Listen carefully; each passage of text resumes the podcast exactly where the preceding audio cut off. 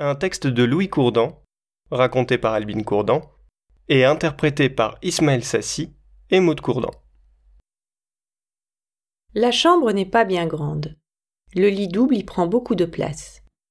Le tapis rond du sol doit être un océan, d'après le bateau Playmobil qui vogue sur lui. Il est bien entretenu.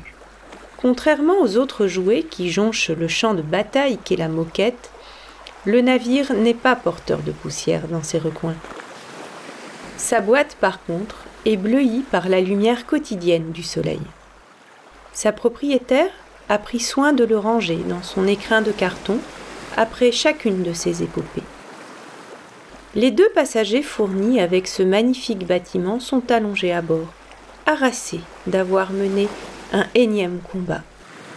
Un vieux capitaine barbu avec un chapeau d'amiral à plumes rouges et un cache-œil, ainsi qu'un moussaillon roux avec un bandeau vert bien trop fluo pour être assorti à son chemisier. Ce qui est bien normal, car ce couvre-chef n'était pas livré avec l'individu c'est l'un des rares trésors perdus qu'offre la cour de récré. Ces deux hommes sont les seuls de leur espèce à habiter ce petit monde. Ils ont des noms qu'ils n'échangent qu'entre eux, ou auprès de leurs référentes. Sous sa bénédiction, les deux flibustiers ont dû à de multiples reprises s'efforcer de communiquer avec d'autres créatures pour enrôler un équipage complet afin de voguer au-delà des frontières du monde.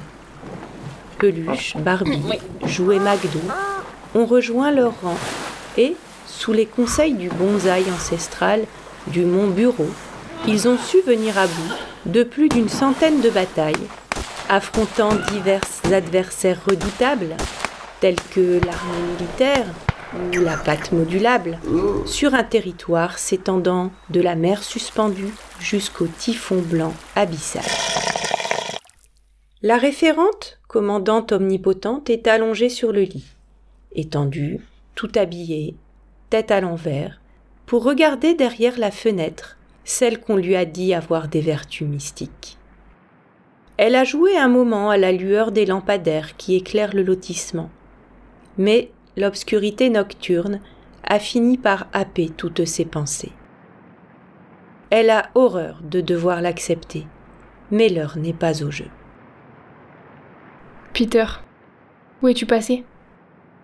J'attends depuis des années. Wendy m'a dit que tu l'avais emmené au pays imaginaire. J'en ai tellement entendu parler. Du pays imaginaire. Je l'ai rêvé tellement de fois, tellement de jours. Dans ma chambre, il m'arrive de guetter ton ombre avec la lumière de ma table de nuit. Parfois j'en veux beaucoup à Wendy de m'avoir parlé de toi. Mais souvent, je me demande si je n'en veux pas plus à moi-même de l'avoir cru, d'avoir cru en ton existence. J'existe, mais... Et toi? C'est peut-être le cas pour les autres, mais pas vraiment pour moi. Tu n'es pas là, pas vraiment dans ma vie. Comment je pourrais considérer que tu existes? Je me demande comment tu choisis ces enfants que tu emportes là-bas. Ils sont comme moi, non? Alors pourquoi eux? Pourquoi ils ont le droit de ne plus être malheureux? Plus ton absence me rend visite, et plus ma peau s'étire, mes membres s'allongent, ma voix s'aggrave, et ma pilosité, elle se déploie sur ce corps auquel je commence à attribuer beaucoup trop d'importance. Mon nez a même grossi. Avant je ne le remarquais pas, maintenant je ne vois plus que lui. Même les yeux fermés, je ne pense qu'à lui. Je pense plus à lui qu'à mon amoureux, alors que je ne l'aime même pas à ce nez. C'est nul. Comment si je grandis, Penses-tu que je puisse aider les autres à rester des enfants? La fenêtre s'ouvre paisiblement. Les mains d'un jeune homme apparaissent dans la chambre. Il est accroupi et pose son regard sur celle qui l'attend. Salut.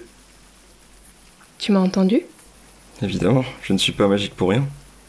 Tu ne viens pas m'emmener, n'est-ce pas? Non, en effet. Pourquoi? Parce qu'il est trop tard. Pourquoi tu n'es pas venu avant?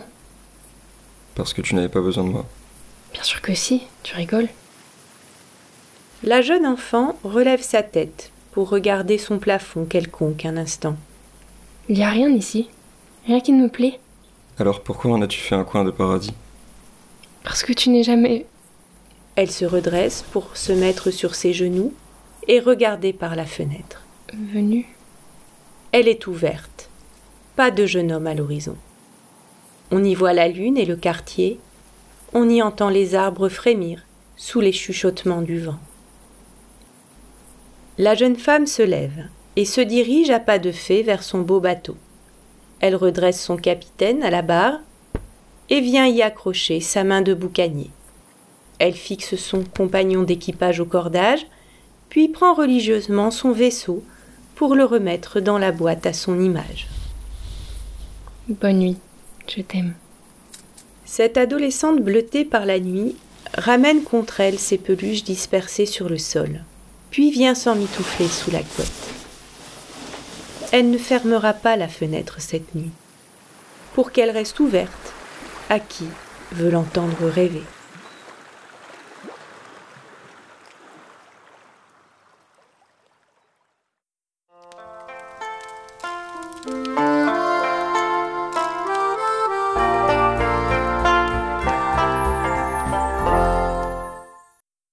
Alors, ça vous a plu?